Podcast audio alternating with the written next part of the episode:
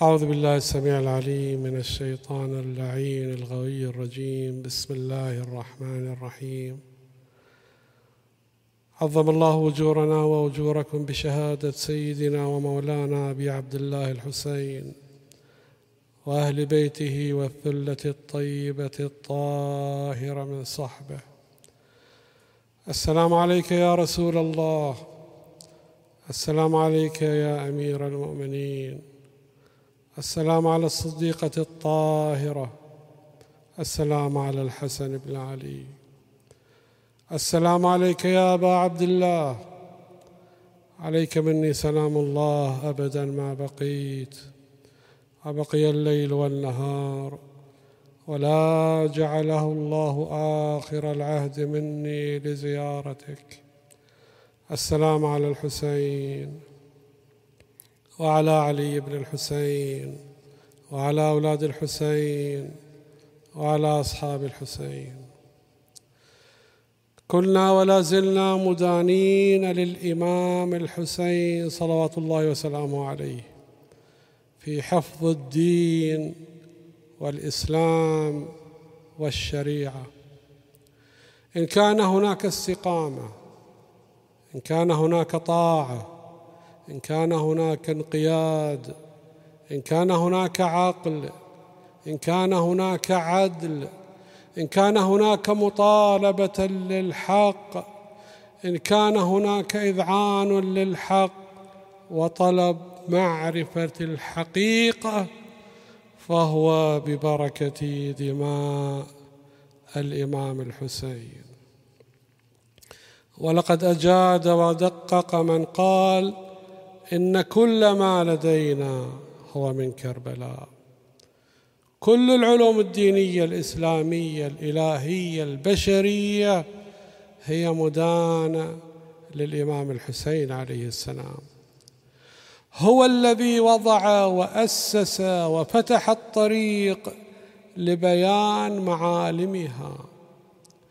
ما رأيناه من الإمام الحسين عليه السلام قبل كربلاء وفي كربلاء بالذات كان نحوا من العرفان الكامل الصريح الخالص التوحيد التام لله سبحانه وتعالى. حديثنا بعنوان كربلاء تصنعنا عرفاء.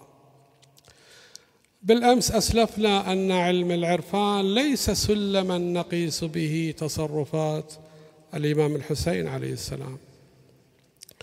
بل إننا نتعلم العرفان ومبادئ العرفان ومنشأ النظام الفكري العرفاني من حركة الإمام الحسين من أقواله من أفعاله. وحتى نركز على هذه النقطة بوضوح. نقول كل العلوم الإسلامية بما في ذلك الفقه والكلام والتفسير هي تتغذى من مجموعة من المصادر. أهمها كتاب الله والسنة والعقل. وما وصلنا من أهل بيت العصمة والطهارة في الحقيقة هو مصدر معارفنا. وديننا وعلومنا وحتى نتمكن من الاستفادة من هذه المصادر بشكل صحيح في جهات مختلفة لا بد أن نعتمد تعاملا علميا مع الروايات. يعني لابد أن نضع للروايات نظام فكري خاص بها كما يوضع للفقه. مثلا نظام الفقه يوضع له نظام الأصول والمسائل والمحمولات والمبادئ الخاصة. كذلك في كل علم فإننا نرى مثلا الرواية العلماء يجمعون روايات أهل البيت عليهم السلام التي طرحت في باب الفقه ثم ينظم الفقهاء وضعها في قوالب ونظم فقهية. وأيضا يمنهجون لطريقة الاستدلال للانتهاء إلى الأحكام الفقهية. كذلك الآيات القرآنية المعروفة بآيات الأحكام أيضا يستفيدون منها في هذا المجال لخدمة هذا العلم ووضع النظام الفقهي الذي يراعى فيه كل ما يلزم للوصول إلى الحكم الشرعي. لا شك أن هكذا نشأ وهكذا كان لعلم الفقه حضور في حياتنا اليومية. هذا النمط ليس مختصا بعلم الفقه بل أيضا في نطاق علم الكلام. أيضا كذلك يجمع العديد من الروايات الآيات في المباحث العقائدية حتى يصلون مثلا إلى معرفة أسماء الله صفات الله. فالاستفادة من الآيات والروايات هو الأصل.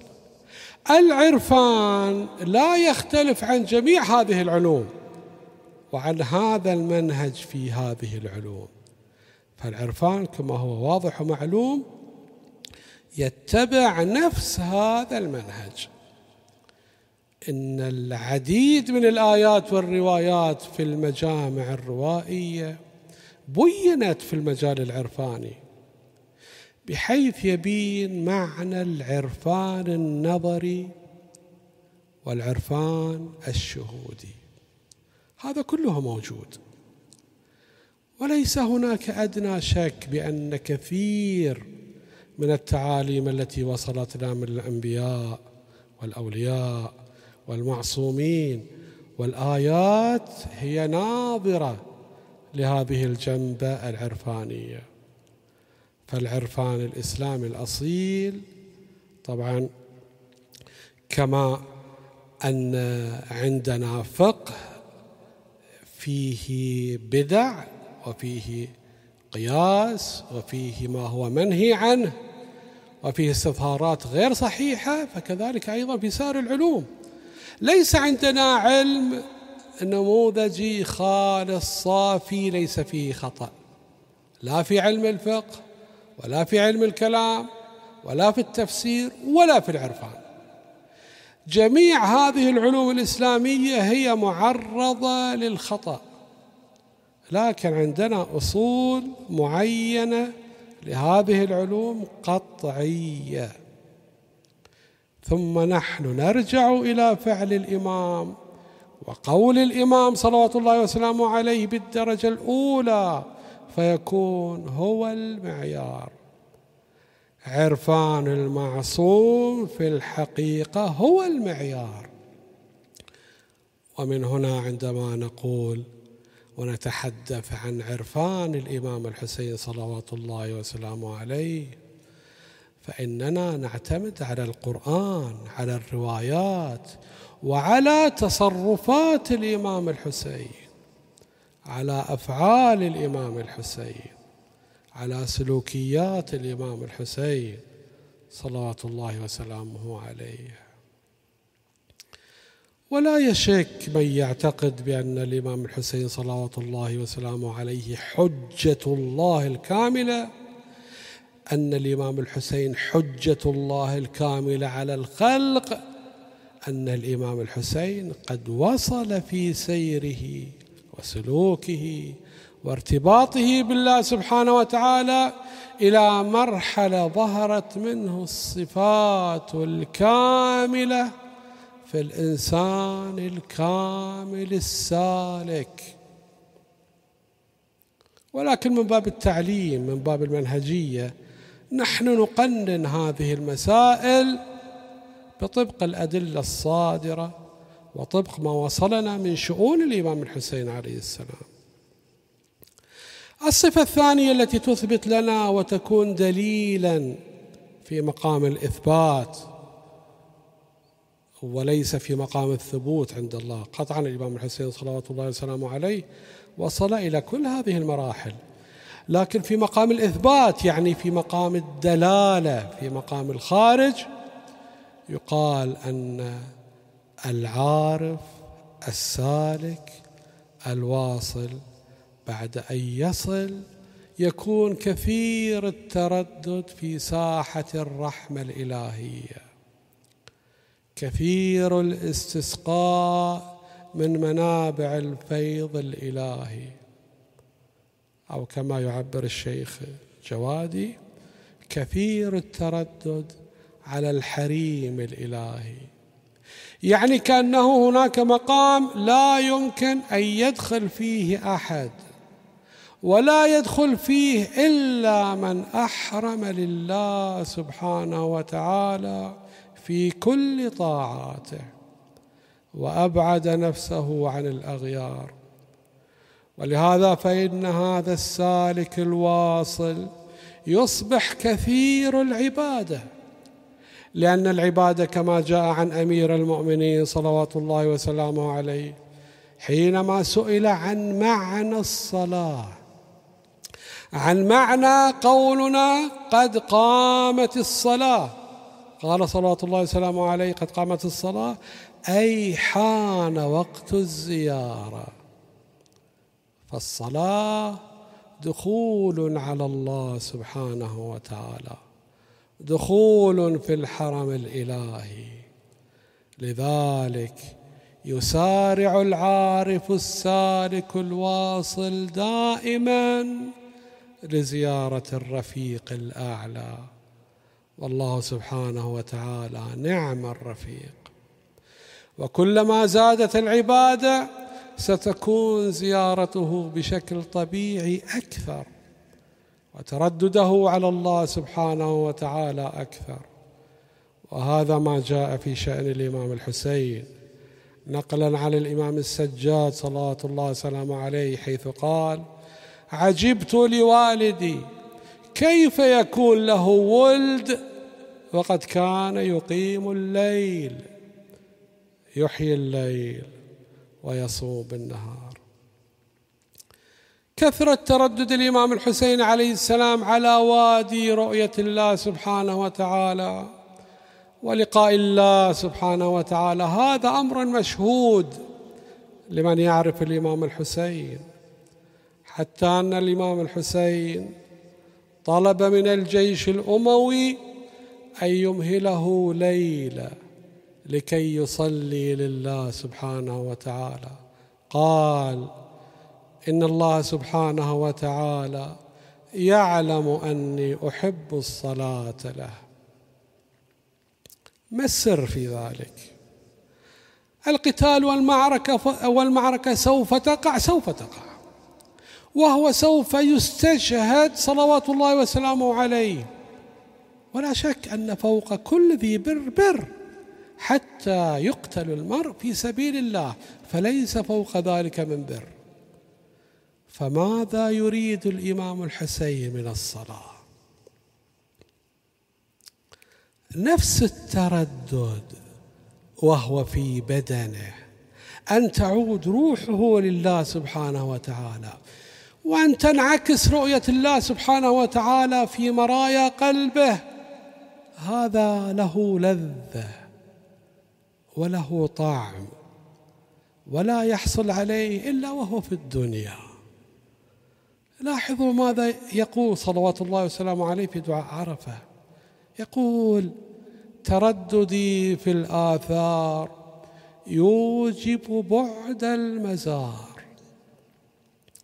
ألم يقل أمير المؤمنين أن معنى قد قامت الصلاة أي أنه قد بدأت الزيارة؟ حان موعد الزيارة؟ فالإمام يبحث عن أقرب مزار. وهي الصلاة. ولذلك كلما كان هناك طريق هو أقرب وموصل أكثر لله سبحانه وتعالى فإنه يطلبه ويسعى إليه. ومنها الشهادة. فقد جاء عن الإمام الصادق صلوات الله وسلامه عليه أنه جاء شاب لرسول الله.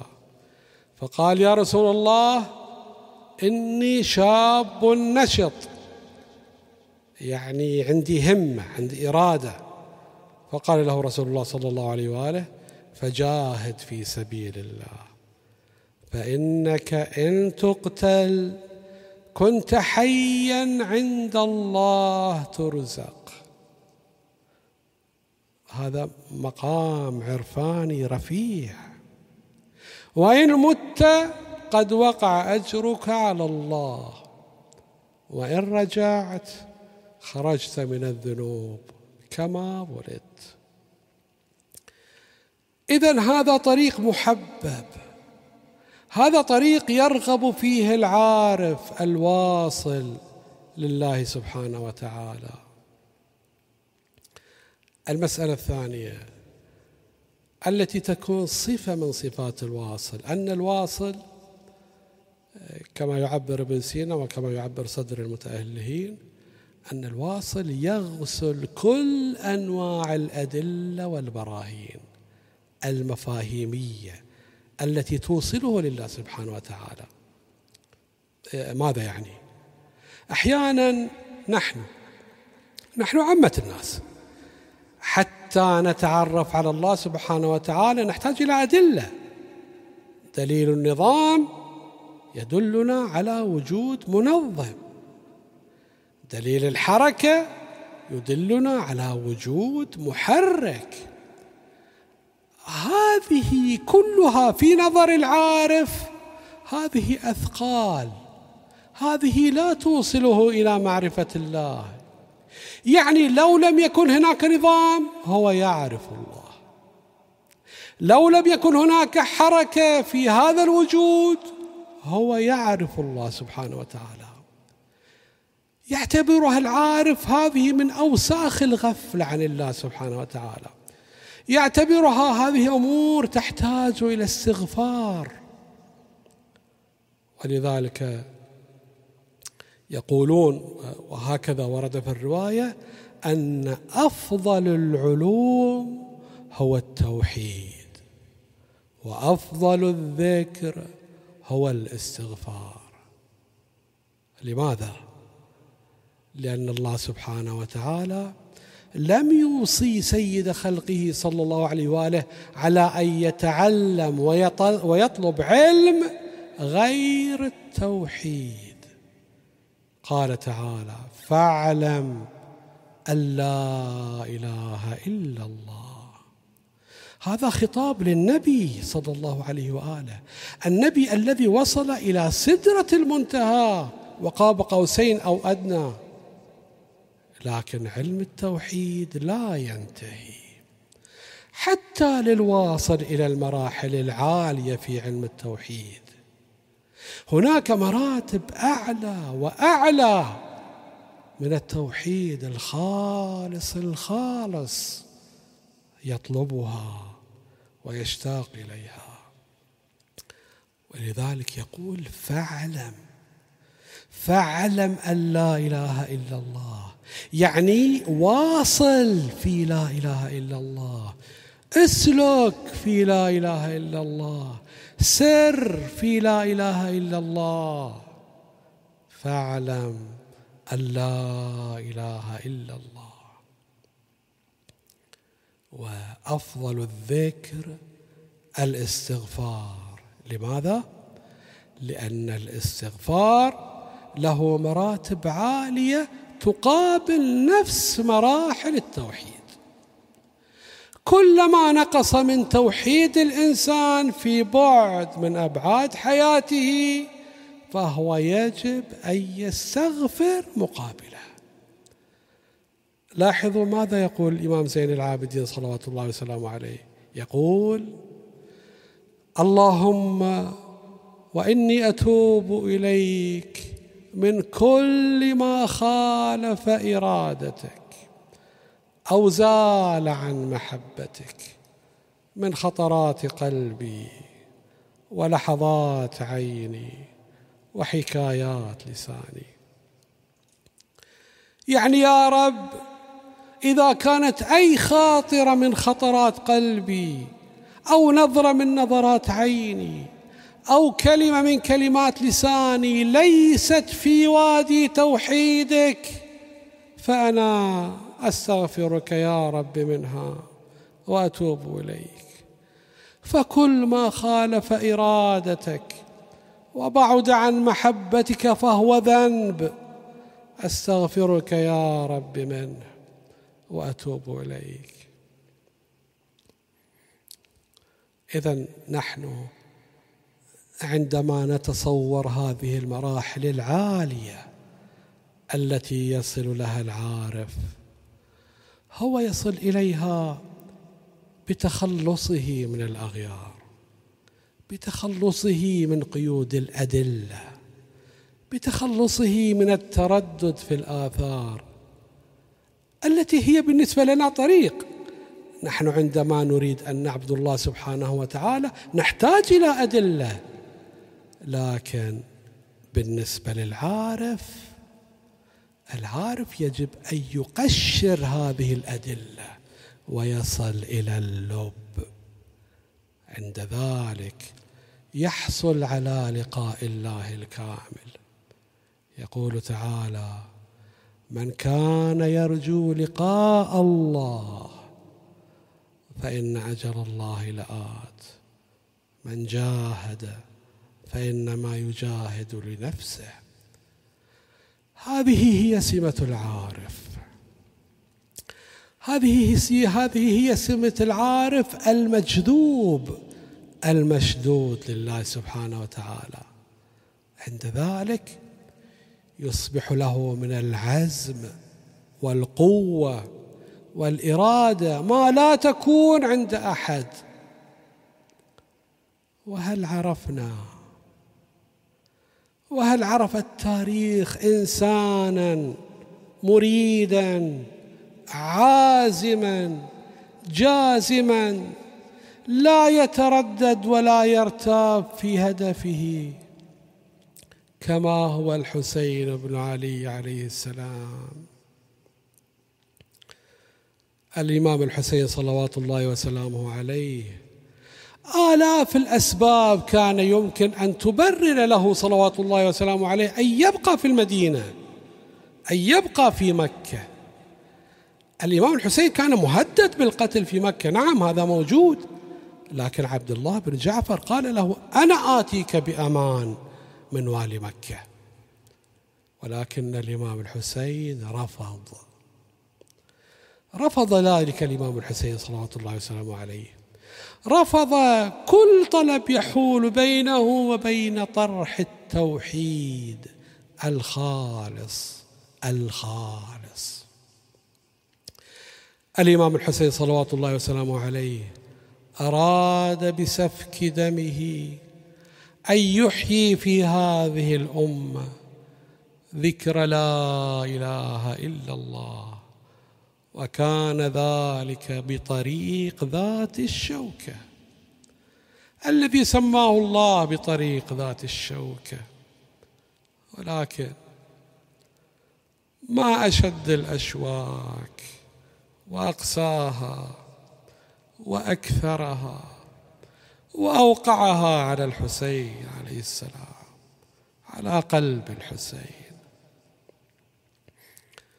كلنا عندما نذهب إلى مكة إلى بيت الله فإننا نريد أن نتشبث بالكعبة أن نصل للكعبة أن نلمس الحجر الأسود.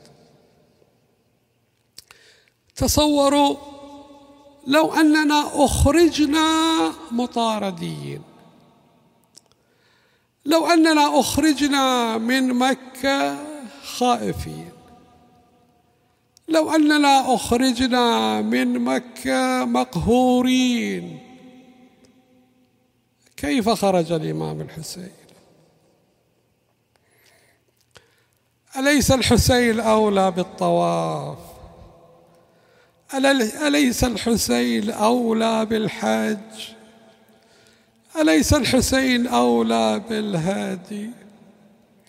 أليس الحسين أولى بمنى؟